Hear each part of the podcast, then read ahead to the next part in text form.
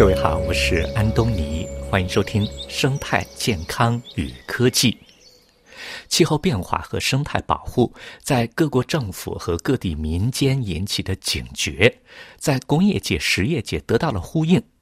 怎么样能够在保护生态环境的同时，又能够维护生产和商业的兴旺发达，带动 GDP 增长的大集团、大企业，怎么样在维护现有的增长的情况下，又能够在保护环境方面有所贡献，而且这份贡献又能在社会上被注意到、被分享？法国精品集团 LVMH 十二月十四号在巴黎联合国教科文组织总部召开 LVMH 环境倡议三六零峰会。峰会上，模特儿们穿着设计师 Calvin g e m a n i e 设计的一组由纺织品废料再利用做成的时装，在 LVMH 集团各公司的负责人、欧盟环境、海洋和渔业专员维京尼尤斯·辛克维丘、法国生态转型和国土协调部部长贝丘的面现场展示。阿诺家族的长子 LVMH 形象和环境负责人安端阿诺表示。Vous avez vu le défilé de de Kevin qui était 100% recyclé. Pour l'instant, ce ce n'est qu'une ébauche. Gavin g e m a n i e 设计的衣服是百分之一百循环再利用材料做的，现在还只是尝试阶段。C'est évidemment pas ce que vont proposer tous nos toutes nos maisons et tous nos designers. 当然，目前我们还没有要求集团所有品牌都这么做，但是通过这个象征性的展示，我们想表达的是一种可能性。Mais c'était encore une fois par la preuve du symbole l'occasion de montrer que c'est possible。峰会的一个重要主题是精品业的前途，这是安多阿诺关心的一个议题。在 LVMH 环保部主任 Alan Valad 的提议下，安多阿诺成立了一个精品业前途委员会，主张对精品业拥有一个负责任的未来做一个思考。他提出要聚焦负责任的增长、可持续发展，现在是未来仍然是集团关注的中心。他要求精品业的前途委员会所有委员接受一个先决条件，必须接受公司理性成长。三六零指的是 LVMH 集团在二零二三年、二零二六年和二零三零年的环保上的担当，和联合国教科文组织合作，保护生物多样性，与气候反常做斗争，循环经济，产品来源透明。这是在超额完成二零一六年制定的四个生态目标以后，LVMH 新制定的目标。安段阿诺表示，精品业是一个供给型的经济，它必须要让人梦想，要超越想象的限制。有人会问，我们是不是走得太远了？是不是被我们的创造力牵着走？这个问题也可以反过来问，我们是不是做的还不够？不够投入，不够有魄力，不够创新。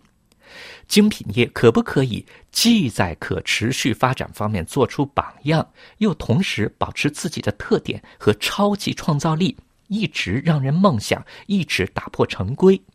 法国总统马克龙几个月前曾经说过，要推动朴素的、透明的、理智的、非惩罚性的生态。Est-ce qu'ils sont en harmonie avec la sobriété écologique raisonnable non punitive défendue par Emmanuel Macron？当被问到 LVMH 环境倡议三六零峰会是不是与总统的观点相契合时，安段阿诺认为。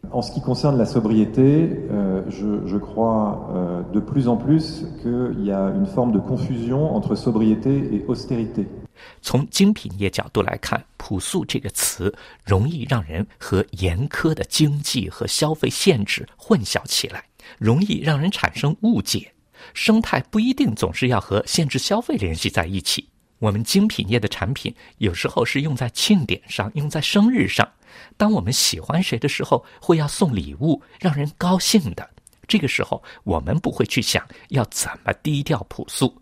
今天走出低调，庆祝我们在生态和环保上的进步，我们很自豪。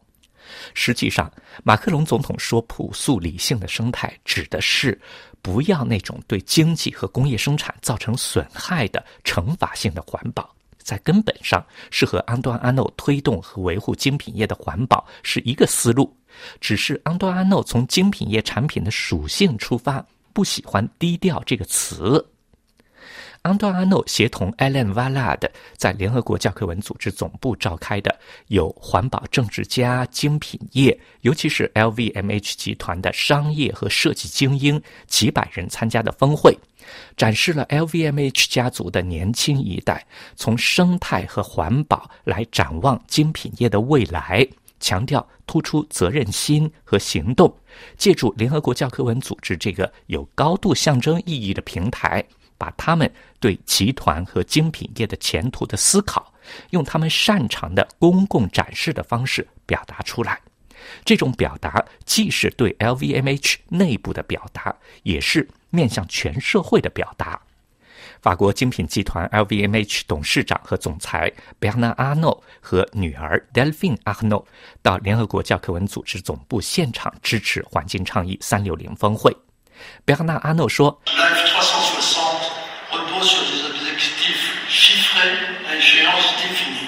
LVMH 环境倡议三六零规划有数据目标，有确定的时间表。他强调，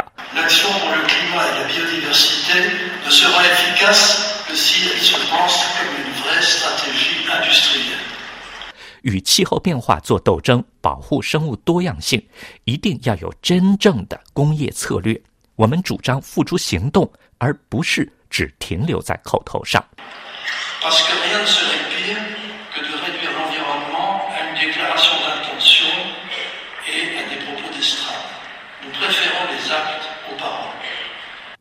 好了，各位，以上听到的是今天的生态健康与科技，由安东尼编辑主持，感谢收听。